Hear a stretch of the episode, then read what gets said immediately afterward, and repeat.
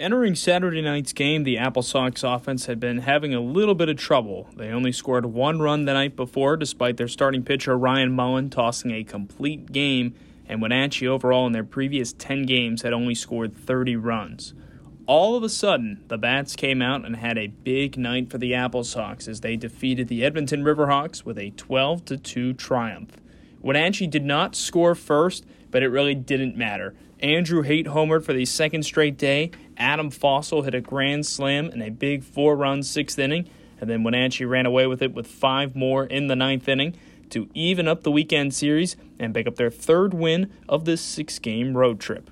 It all got started in the bottom of the first. Edmonton picked up two runs on four hits, so they had already had more hits than they had the night before, but matched Friday night's run total, and it looked like they might be off and running. However, the Apple Sox would buckle down. They picked up two in the fourth inning, leadoff single by Matt Hallback. He would come around to score when Aiva Arquette singled. He was heading over to third, but would come around to score after that after an error by the right fielder. Luke Stuka put down a sacrifice bunt to move Arquette up to third base, and then Adam Fahsel drove in his first of five runs on the night with a sacrifice fly to center.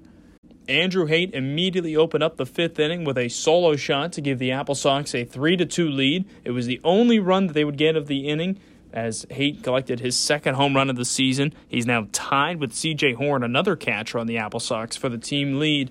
Nothing else going that inning for the Sox, but it certainly got going in the sixth inning. Four consecutive hitters reached base to open up the inning. Three straight singles, Hallback, Arquette, and Stuka, before Adam Fahsel crunched a grand slam well over the left field fence for his first home run of the season. The Apple Sox would add five runs in the ninth inning. A two RBI single by Aiva Arquette scored the first two, and then three batters later, it was Ezra Samperi. He got off the schneid, picking up his first hit of the season, and it was a bases clearing three RBI double. Reese Leitenberg was brilliant in relief, and he picked up the win, tossing four and two thirds innings of scoreless relief to pick up his second outing this this week. In the past week, last Sunday, he had tossed five scoreless innings of relief. This was his second outing of the week in which he tossed at least four and two thirds scoreless. He tossed the final four and two thirds and helped get the job done in this one for the Apple Sox. Wenatchee can take the series from the Riverhawks on Sunday when they face them again at 12:05 p.m. It's the sixth and final game of this road trip.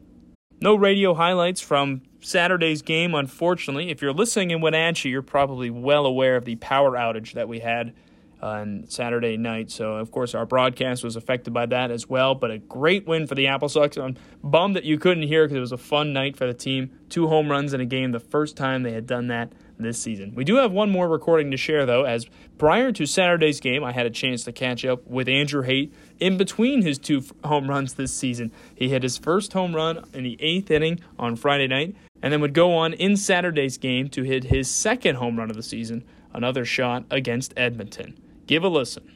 We're joined by Apple Sox catcher Andrew Haight, who picked up a home run in a two for three day at the plate yesterday. Andrew, it had to feel good to send one out of the ballpark, not just for yourself, but for the team as a whole. You guys hadn't hit a home run in almost a couple of weeks. Talk to me about that swing there. It's hard to get it out here. It's pretty deep out to left. You hit it, I think it was 365 over the wall. What kind of pitch was it coming your way?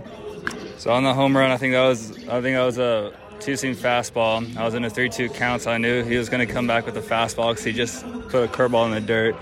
I knew he didn't have the control, so I feel like I had him the entire at bat. So I was just tried staying smooth and tried uh, simplifying my swing and got a good barrel on it. You don't always hear guys saying you're kind of ready on a 3 2 pitch for something you think you can drive, but you said you thought he wasn't real consistent on where the pitch was going, so that's, that gave you confidence to drive the ball? Yeah, I mean, that whole game, none of, I didn't really, I wasn't really impressed by any of their arms. Like, they fell into, um, into sequences the whole game. So every at bat, I felt pretty comfortable going up there. He just got lucky on that second at bat. I got jammed a little bit, but I mean, I knew uh, everything was coming. I didn't think that they had good control over anything, so I could really just sit, sit back and let it catch some barrel. Done a nice job at the plate so far. The last four games, I think you have five hits in that time now. Uh, you know, I think every position, if you can just get a hit a night, you take that. What's been going for you pretty well at the plate recently? Get barrel on the ball. I mean, I have to simplify it. Uh, I mean, I've been getting in my head a lot, like in school season. So, really coming out here and being able to just relax and just do my thing has been really good for me. How do you just simplify? We're chatting with Andrew Haight, head of the Apple Sox versus the Riverhawks. What do you do to slow things down? a lot of it is pregame meditation. I've started getting into that like whole world, and it's really helped me get into the box, just breathing and just really the biggest thing is just trusting myself, not trying to get too big or anything like that. You talked about you know being able to relax coming here into the summer season. You're in the transfer portal right now, so in a way you've got a chip on your shoulder, I imagine, just trying to settle up with the school. What has relaxed you so far about the summer season? really just my family. I mean, they've always been there for me this entire way. Um, I mean, I've had good conversations with my mom and my pops. So, I mean, it's really, it's really, I mean, it's been a weird time, but being able to have someone I can uh, call and talk to has been really helpful you had a really tough play at the plate early in the game last night. Uh, throw came home in time. You made the tag. It felt like as the, the runner collided with you and spun you out. That's the only reason why you lost the ball. But you were in a little bit of pain on that one. Uh, take me through that because I mean that had to be frustrating for one. The ball came out, but two, obviously you know a bang bang play like that. That's what happens to the catcher position, and it's just sometimes it works, sometimes it doesn't. Take me through that play. I mean, I saw Sue get the ball. I was ready for it. I caught it, and then he got me in a not too good spot. So it was tough to come back from. Yeah, well, we got lucky. you rallied though, and that was the, I think the, imp- most impressive thing. Well, Andrew, thank you for joining us here. Go get him today. Thank you.